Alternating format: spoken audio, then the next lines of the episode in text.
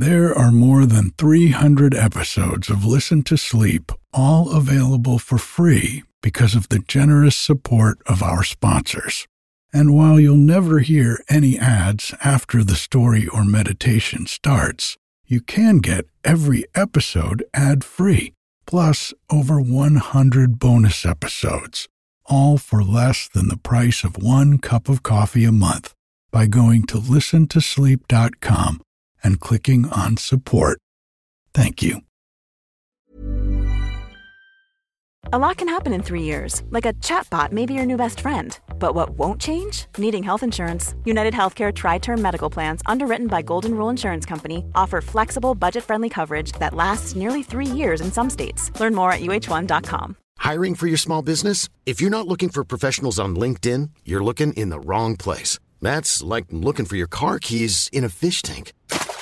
LinkedIn helps you hire professionals you can't find anywhere else, even those who aren't actively searching for a new job but might be open to the perfect role. In a given month, over 70% of LinkedIn users don't even visit other leading job sites. So start looking in the right place. With LinkedIn, you can hire professionals like a professional. Post your free job on linkedin.com slash people today. Planning for your next trip? Elevate your travel style with Quince. Quince has all the jet-setting essentials you'll want for your next getaway, like European linen, premium luggage options, buttery soft Italian leather bags, and so much more. And is all priced at 50 to 80% less than similar brands. Plus, Quince only works with factories that use safe and ethical manufacturing practices. Pack your bags with high-quality essentials you'll be wearing for vacations to come with Quince. Go to quince.com/pack for free shipping and 365-day returns. Hi, I'm Eric, and this is Listen to Sleep quiet bedtime stories to help you fall asleep.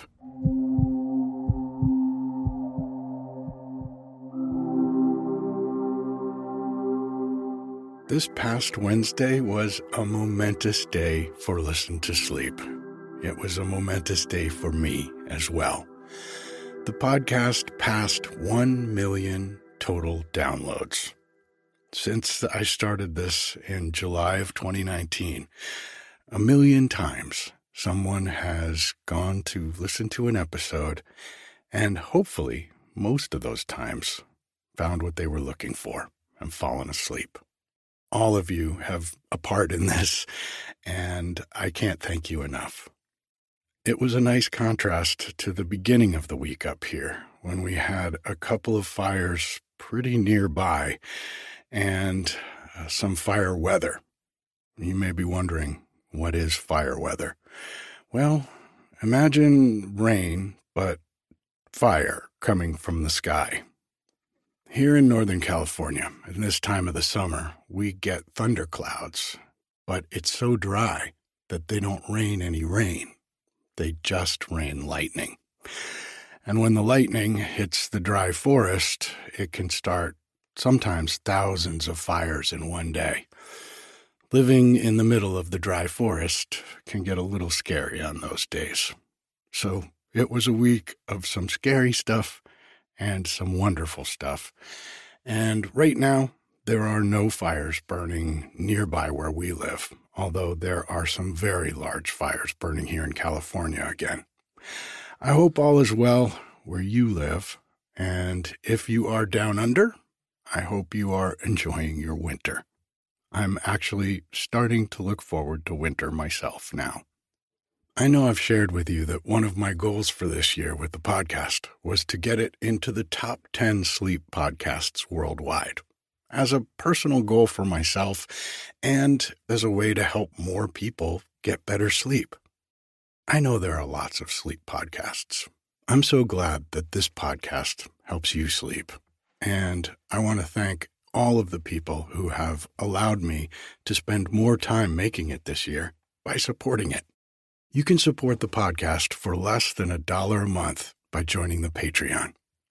You'll get Listen to Sleep a day earlier on Saturdays instead of Sundays, and you'll get it without any ads or the introduction. It's available at patreon.com slash listen to sleep, or you can get more information at listentosleep.com. I want to thank everyone who joined the Patreon this week Iris, Mylena, Charisse, Sarah, Sammy, Abby, and Alice. Thank you all so much for your support. And a quick reminder if you aren't able to support the podcast financially, I get it. I don't ever want money to keep anyone from getting the sleep they deserve.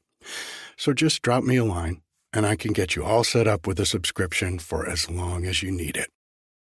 To celebrate a million downloads this week, we're going to go back to the book where it all started in the days of giants with another Norse tale about Thor and Loki.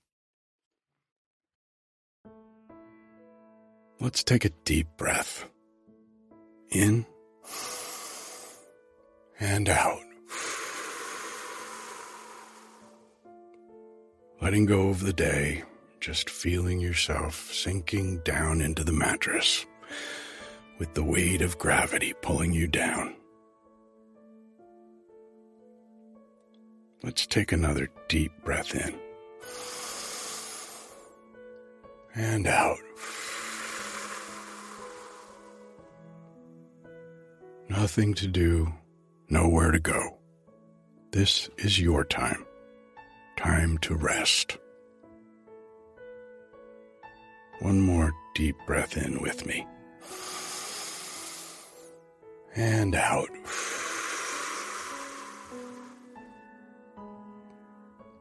If you get tired while I'm reading to you, that's okay. Just let yourself drift off.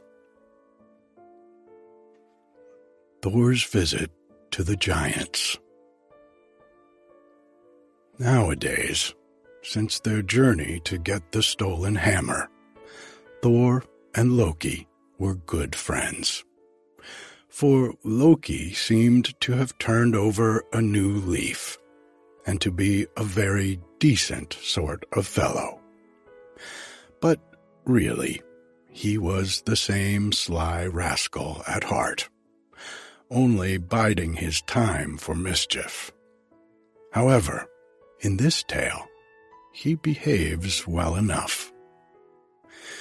It was a long time since Thor had slain any giants, and he was growing restless for an adventure. Come, Loki, he said one day, let us fare forth to Giant Island and see what news there is among the big folk. Loki laughed, saying, Let us go, Thor. I know I am safe with you, which was a piece of flattery that happened to be true. So they mounted the goat chariot, as they had done so many times before, and rumbled away out of Asgard.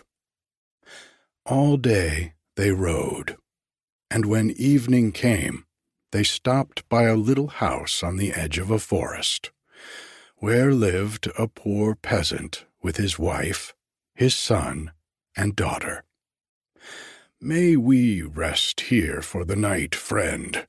asked Thor.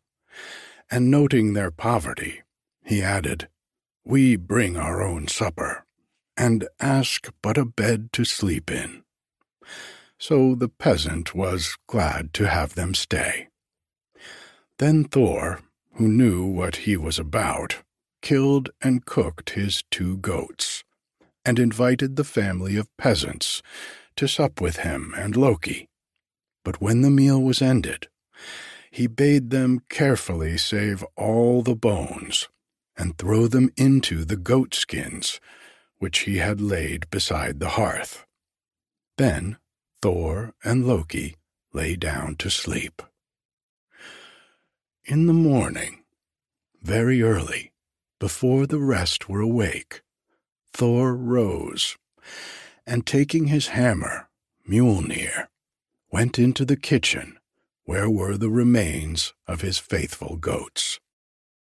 Now, the magic hammer was skilful, not only to slay, but to restore when Thor's hand wielded it.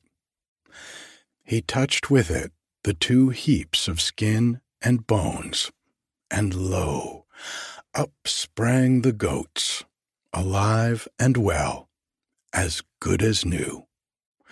No, not quite as good as new. What was this? Thor roared with anger, for one of the goats was lame in one of his legs and limped sorely. Someone has meddled with the bones, he cried. Who has touched the bones that I bade be kept so carefully? Thialfi, the peasant's son, had broken one of the thigh bones in order to get at the sweet marrow. And this Thor soon discovered by the lad's guilty face. Then Thor was angry indeed. His knuckles grew white as he clenched the handle of Mjolnir, ready to hurl it and destroy the whole unlucky house and family. But the peasant and the other three fell upon their knees, trembling with fear, and begged him to spare them. They offered him all that they owned. They offered even to become his slaves, if he would but spare their wretched lives.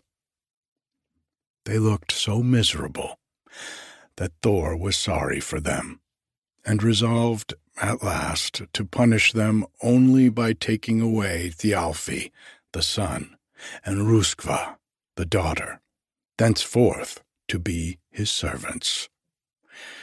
And this was not so bad a bargain for Thor, for Thialfi was the swiftest of foot of any man in the whole world. So he left the goats behind, and fared forth with his three attendants straight towards the east and Jotunheim. Thialfi carried Thor's wallet with their scanty store of food. They crossed the sea and came at last to a great forest, through which they tramped all day, until once more it was night. And now they must find a place in which all could sleep safely until morning. They wandered about here and there, looking for some sign of a dwelling, and at last they came to a big queer shaped house. Very queer indeed it was, for the door at one end was as broad as the house itself. They entered and lay down to sleep, but at midnight Thor was wakened by a terrible noise. The ground shook under them like an earthquake, and the house trembled as if it would fall to pieces. Thor arose and called to his companions that there was danger about, and that they must be on guard. Groping in the dark, they found a long, narrow chamber on the right, where Loki and the two peasants hid trembling, while Thor guarded the doorway, hammer in hand.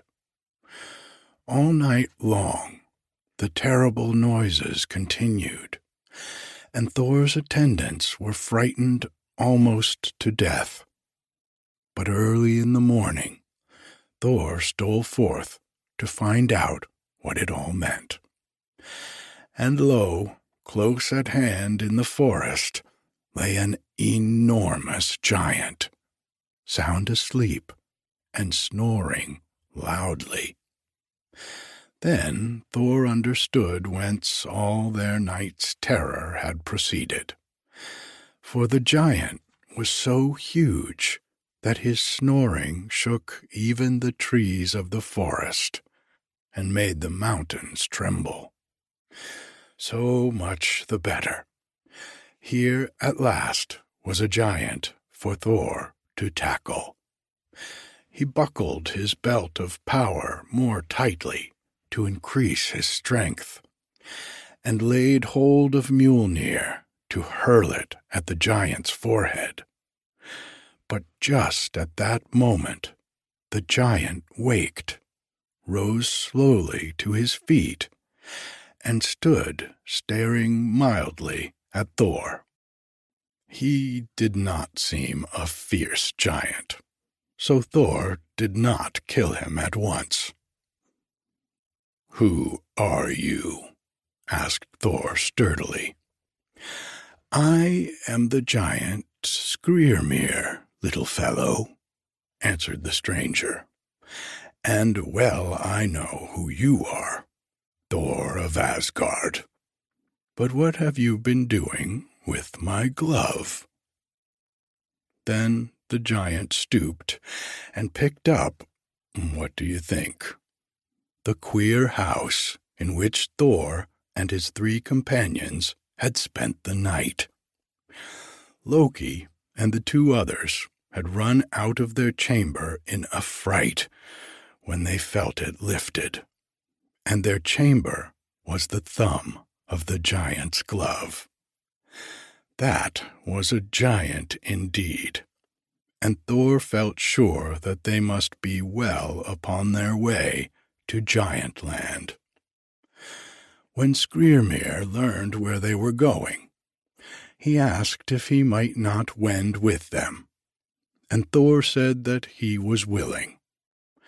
Now Skrymir untied his wallet and sat down under a tree to eat his breakfast, while Thor and his party chose another place, not far away, for their picnic. When all had finished, the giant said, Let us put our provisions together in one bag, my friends, and I will carry it for you.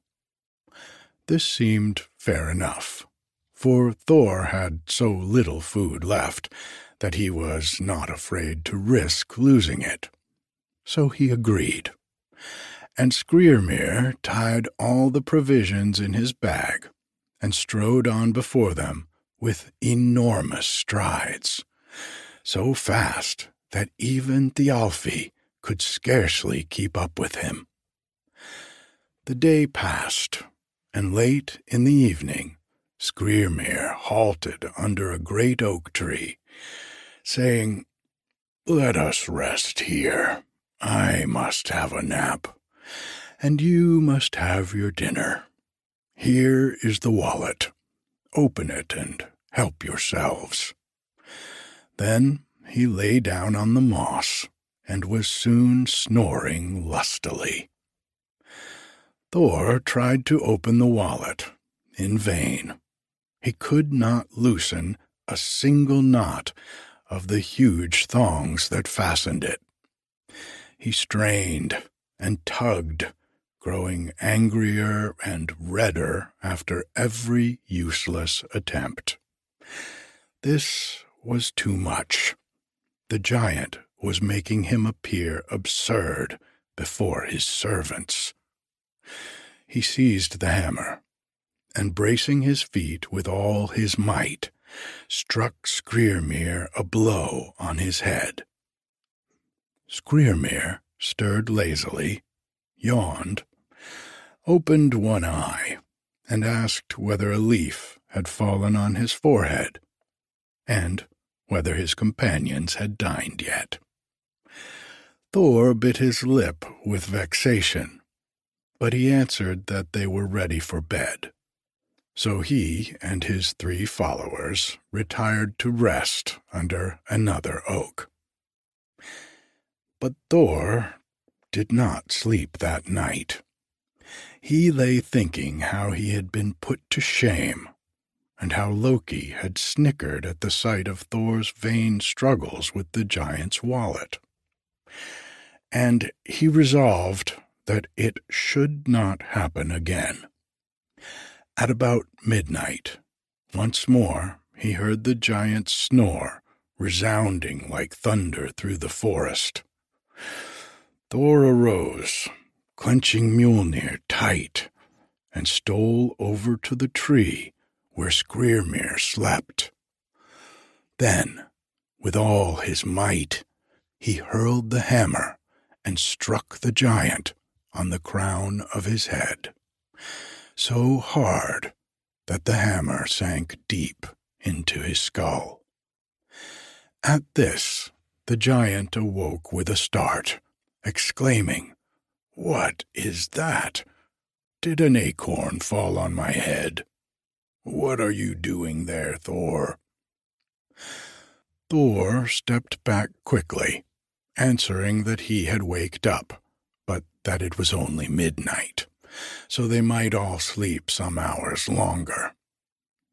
If I can only give him one more blow before morning, he thought, he will never see daylight again. So he lay watching until Skrymir had fallen asleep once more, which was near daybreak. Then Thor arose as before, and going very softly to the giant's side, smote him on the temple so sore that the hammer sank into his skull up to the very handle. Surely he is killed now, thought Thor. But Skrymir only raised himself on his elbow, stroked his chin, and said, There are birds above me in the tree. Methinks that just now fell a feather upon my head. What, Thor? Are you awake? I am afraid you slept but poorly this night. Come now, it is high time to rise and make ready for the day. You are not far from our giant city. Utgard, we call it. I have heard you whispering together. You think that I am big but you will see fellows taller still when you come to Utgard. And now I have a piece of advice to give you. Do not pride yourselves overmuch on your importance. The followers of Utgard's king think little of such mannikins as you, and will not bear any nonsense, I assure you. Be advised. Return homeward before it is too late. If you will go on, however, your way lies there, to the eastward. Yonder is my path, over the mountains, to the north. So saying, Skrymir hoisted his wallet upon his shoulders, and turning back upon the path that led into the forest, left them staring after him and hoping that they might never see his big bulk again. Thor and his companions journeyed on until noon, when they saw in the distance a great city on a lofty plain. As they came nearer, they found the buildings so high that the travelers had to bend back their necks in order to see the tops. This must be Utgard, the giant city, said Thor. And Utgard indeed it was. At the entrance was a great barred gate, locked so that no one might enter. It was useless to try to force a passage in. Even Thor's great strength could not move it on its hinges. But it was a giant gate, and the bars were made to keep out other giants, with no thought of folk so small as these, who now were bent upon finding entrance by one way or another. It was not dignified, and noble Thor disliked the idea. Yet it was their only way. So one by one, they squeezed and wriggled between the bars until they stood in a row inside. In front of them was a wonderful great hall with the door wide open. And Thor and the three entered and found themselves in the midst of a company of giants the very hugest of their kind. At the end of the hall sat the king upon an enormous throne. Thor, who had been in giant companies before now, went straight up to the throne and greeted the king with civil words. But the giant merely glanced at him with a disagreeable smile and said, It is wearying to ask travelers about their journey. Such little fellows as you four can scarcely have had any adventures worth mentioning. Stay now. Do I guess aright? Is this mannikin Thor of Asgard or no? Ah, no. I have heard of Thor's might. You cannot really be he, unless you are taller than you seem and stronger too. Let us see what feats you and your companions can perform to amuse us. No one is allowed here who cannot excel others in some way or another. What can you do best? At this word, Loki, who had entered last, spoke up readily. There is one thing that I can do. I can eat faster than any man. For Loki was famished with hunger, and thought he saw a way to win a good meal. Then the king answered, Truly, that is a noble accomplishment of yours, if you can prove your words true. Let us make the test. So he called forth from among his men Logi, whose name means fire, and bade him match his powers with the stranger. Now a trough full of meat was set upon the floor, with Loki at one end of it, and the giant Logi at the other. Each began to gobble the meat as fast as he could and it was not a pretty sight to see them. Midway in the trough, they met, and at first it would seem as if neither had beaten the other. Loki had indeed done wondrous well in eating the meat from the bones so fast. But Logi, the giant, had in the same time eaten not only meat, but bones also, and had swallowed his half of the trough into the bargain. Loki was vanquished at his own game, and retired looking much ashamed and disgusted. The king then pointed at Thialfi and asked what that young man could best do. Thialfi answered that of all men he was the swiftest runner, and that he was not afraid to race with anyone whom the king might select. That is a goodly craft, said the king, smiling. But you must be a swift runner indeed if you can win a race with my Hugi. Let us go to the racing ground they followed him out to the plain where Hugi, whose name means thought, was ready to race with young Thialfi. In the first run, Hugi came in so far ahead that when he reached the goal, he turned about and went back to meet Thialfi. You must do better than that, Thialfi, if you hope to win, said the king laughing. Though I must allow that no one ever before came here who could run so fast as you. They ran a second race, and this time, when Hugi reached the goal, there was a long bow shot between him and Thialfi. You are truly a good runner, exclaimed the king. I doubt not that no man can race like you. But you cannot win from my giant, lad, I think. the last time shall show.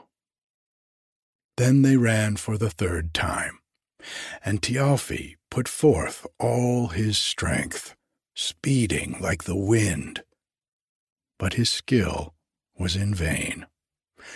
Hardly had he reached the middle of the course when he heard the shouts of the giants announcing that Hugi had won the goal. Thialfi, too, was beaten at his own game, and he withdrew as Loki had done, shamefaced and sulky. There remained now only Thor to redeem the honor of his party. Thor had watched the result of these trials with surprise and anger, though he knew it was no fault of Loki or of Thialfi that they had been worsted by the giants. And Thor was resolved to better even his own former great deeds. The king called to Thor and asked him what he thought he could best do to prove himself as mighty as the stories told of him. Thor answered that he would undertake to drink more mead than any one of the king's men. At this proposal, the king laughed aloud, as if it were a giant joke. He summoned his cupbearer to fetch his horn of punishment, out of which the giants were wont to drink in turn. And when they returned to the hall, the great vessel was brought to the king. When anyone empties this horn at one draught, we call him a famous drinker, said the king. Some of my men empty it in two trials, but no one is so poor a mannikin that he cannot empty it in three. Take the horn, Thor, and see what you can do with it. Now Thor was very thirsty, so he seized the horn eagerly. It did not seem to him so very large, for he had drunk from other mighty vessels before now. But indeed it was deep. He raised it to his lips and took a long pull, saying to himself, There, I have emptied it already, I know. Yet when he set the horn down to see how well he had done, he found that he seemed scarcely to have drained a drop. The horn was brimming as before. The king chuckled. Well, you have drunk but little, he said. I would never have believed that famous Thor would lower the horn so soon. But doubtless you will finish all at a second draught. Instead of answering, Thor raised the horn once more to his lips, resolved to do better than before. But for some reason, the tip of the horn seemed hard to raise, and when he set the vessel down again, his heart sank, for he feared that he had drunk even less than at his first trial. Yet he had really done better, for now it was easy to carry the horn without spilling. The king smiled grimly. How now, Thor? he cried. You have left too much for your third trial. I fear you will never be able to empty the little horn in three draughts, as the least of my men can do. you will not be thought so great a hero here as folk deem you in Asgard if you cannot play some other game more skilfully than you do this one. At this speech, Thor grew very angry. He raised the horn to his mouth and drank lustily as long as he was able. But when he looked into the horn, he found that some drops still remained, He had not been able to empty it in three draughts. Angrily, he flung down the horn and said that he would have no more of it. Ah, Master Thor, taunted the king, it is now plain that you are not so mighty as we thought you. Are you inclined to try some other feats? For indeed you are easily beaten at this one. I will try whatever you like, said Thor. But your horn is a wondrous one, and among the Aesir such a draught as mine would be called far from little. Come now, what game do you next propose, O king? The king thought a moment, then answered carelessly. There is a little game with which my youngsters amuse themselves, though it is so simple as to be almost childish. It is merely the exercise of lifting my cat from the ground.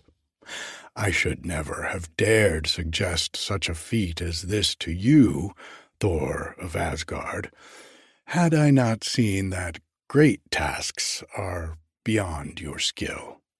It may be that you will find this hard enough.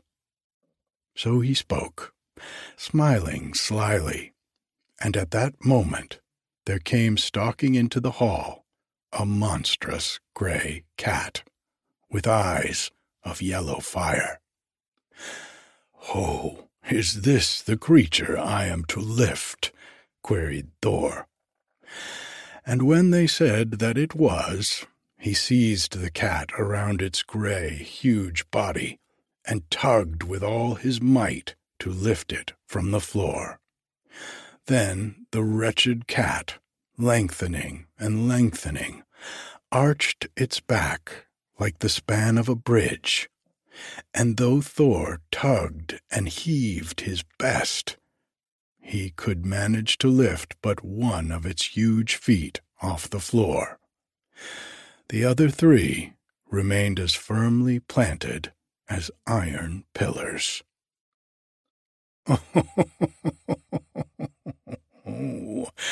laughed the king, delighted at this sight. It is just as I thought it would be.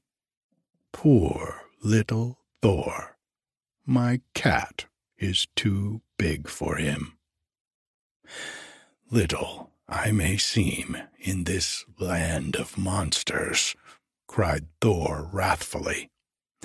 But now let him who dares come hither and try a hug with me. Nay, little Thor, said the king, seeking to make him yet more angry. There is not one of my men who would wrestle with you. Why, they would call it child's play, my little fellow. But for the joke of it, call in my old foster mother, Elli. She has wrestled with and worsted many a man who seemed no weaker than you, O Thor. She shall try a fall with you. Now in came the old crone, Elli, whose very name meant age. She was wrinkled and gray, and her back was bent nearly double with the weight of the years which she carried. But she chuckled when she saw Thor standing with bared arm in the middle of the floor. Come and be thrown, dearie, she cried in her cracked voice, grinning horribly. I will not wrestle with a woman, exclaimed Thor, eyeing her with pity and disgust, for she was an ugly creature to behold. But the old woman taunted him to his face, and the giants clapped their hands, howling that he was afraid. So there was no other way but that Thor must grapple with the old giantess. The game began. Thor rushed at the old woman and gripped her tightly in his iron arms, thinking that as soon as she screamed with the pain of his mighty hug, he would give over. But the crone seemed not to mind it at all. Indeed, the more he crushed her old ribs together, the firmer and stronger she stood. Now, in her turn, the witch attempted to trip up Thor's heels, and it was wonderful to see her power and agility. Thor soon began to totter. Great Thor, in the hands of a poor old woman. He struggled hard. He braced himself. He turned and twisted. It was no use. The old woman's arms were as strong as knotted oak. In a few moments, Thor sank upon one knee, and that was a sign that he was beaten. The king signaled for them to stop. You need wrestle no more, Thor, he said, with a curl to his lips. We see what sort of fellow you are. I thought that old Elli would have no difficulty in bringing to his knees him who could not lift my cat. But come now, night is almost here. We will think no more of contests. You and your companions shall sup with us as welcome guests, and bide here till the morrow. Now, as the king had pleased himself in proving how small and weak were these strangers who had come to the giant city, he became very gracious and kind. But you can fancy whether or no Thor and the others had a good appetite for the banquet where all the giants ate so merrily. You can fancy whether or no they were happy when they went to bed after the day of defeats and you can guess what sweet dreams they had. The next morning, at daybreak, the four guests arose and made ready to steal back to Asgard without attracting any more attention. For this adventure alone, of all those in which Thor had taken part, had been a disgraceful failure. Silently, and with bowed heads they were slipping away from the hall when the king himself came to them and begged them to stay. You shall not leave Utgard without breakfast, he said kindly, nor would I have you depart feeling unfriendly to me. Then he ordered a goodly breakfast for the travellers, with store of choicest dainties for them to eat and drink. When the four had broken fast, he escorted them to the city gate, where they were to say farewell. But at the last moment, he turned to Thor with a sly, strange smile, and asked, Tell me now truly, brother Thor, what think you of your visit to the giant city? Do you feel as mighty a fellow as you did before you entered our gates? Or are you satisfied that there are folk even sturdier than yourself? At this question, Thor flushed scarlet, and the lightning flashed angrily in his eye. Briefly enough, he answered that he must confess to small pride in his last adventure, for that his visit to the king had been full of shame to the hero of Asgard. My name will become a joke among your people, quoth he. You will call me Thor, the puny little fellow, which vexes me more than anything for I have not been wont to blush at my name. Then the king looked at him frankly, pleased with the humble manner of Thor's speech. Nay, he said slowly, Hang not your head so shamedly, brave Thor. You have not done so ill as you think. Listen, I have somewhat to tell you, now that you are outside Utgard, which, if I live, you shall never enter again. Indeed, you should not have entered at all had I guessed what noble strength was really yours, strength which very nearly brought me and my whole city to destruction. To these words, Thor and his companions listened with open mouthed astonishment. What could the king mean, they wondered. The giant continued. By magic alone were you beaten, Thor. Of magic alone were my triumphs. Not real, but seeming to be so. Do you remember the giant Skrymir, whom you found sleeping and snoring in the forest? That was I. I learned your errand and resolved to lower your pride. When you vainly strove to untie my wallet, you did not know that I had fastened it with invisible iron wire, in order that you might be baffled by the knots. Thrice you struck me with your hammer. Ah, what mighty blows were those! The least one would have killed me, had it fallen on my head as you deemed it did. In my hall is a rock with three square hollows in it, one of them deeper than the others. These are the dents of your wondrous hammer, my Thor.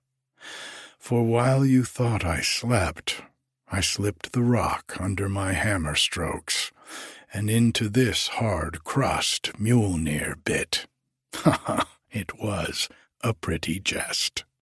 Now, Thor's brow was growing black at this tale of the giant's trickery, but at the same time he held up his head and seemed less ashamed of his weakness, knowing now that it had been no weakness, but lack of guile.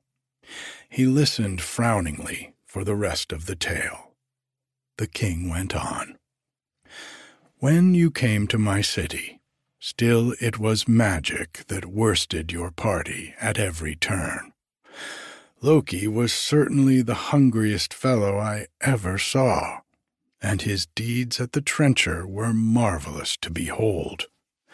But the Logi who ate with him was fire, and easily enough fire can consume your meat, bones, and wood itself. Thialfi, my boy, you are a runner swift as the wind. Never before saw I such a race as yours.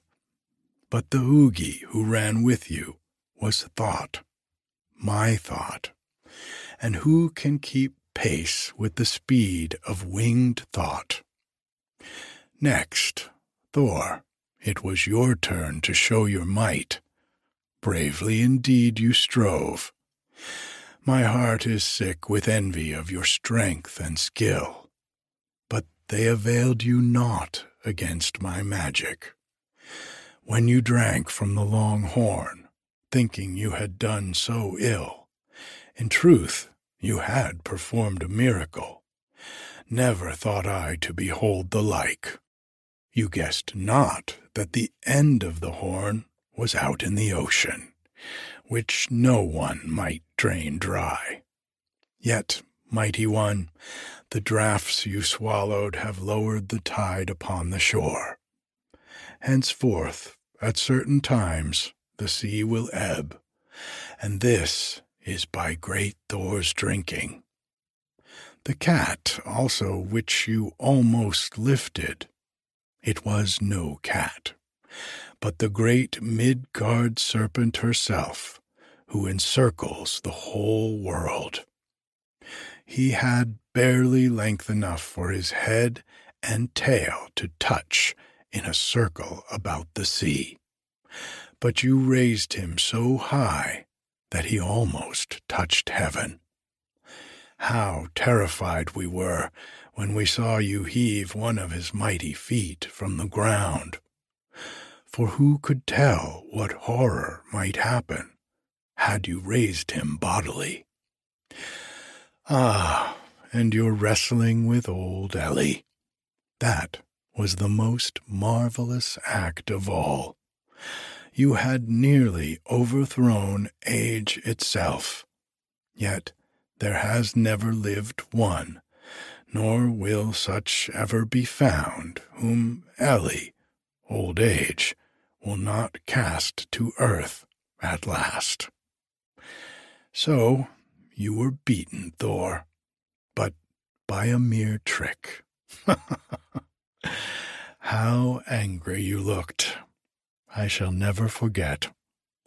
But now we must part, and I think you see that it will be best for both of us that we should not meet again. As I have done once, so can I always protect my city by magic spells. Yes, should you come again to visit us, even better prepared than now, yet you could never do us serious harm. Yet the wear and tear upon the nerves of both of us is something not lightly forgotten. He ceased, smiling pleasantly, but with a threatening look in his eye. Thor's wrath had been slowly rising during this tedious, grim speech, and he could control it no longer. Cheat and trickster, he cried. Your wiles shall avail you nothing now that I know your true self. You have put me to shame. Now my hammer shall shame you beyond all reckoning. And he raised Mjolnir to spite the giant deathfully. But at that moment, the king faded before his very eyes. And when he turned to look for the giant city that he might destroy it, as he had so many giant dwellings, there was in the place where it had been but a broad, fair plain, with no sign of any palace, wall, or gate. Utgard had vanished. The king had kept one trick of magic for the last. Then Thor and his three companions wended their way back to Asgard. But they were slower than usual about answering questions concerning their last adventure, their wondrous visit to the giant city. Truth to tell, magic or no magic, Thor and Loki had showed but a poor figure that day. For the first time in all their meeting with Thor, the giants had not come off any the worse for the encounter. Perhaps it was a lesson that he sorely needed. I am afraid that he was rather inclined to think well of himself. But then, he had reason, had he not? Good night.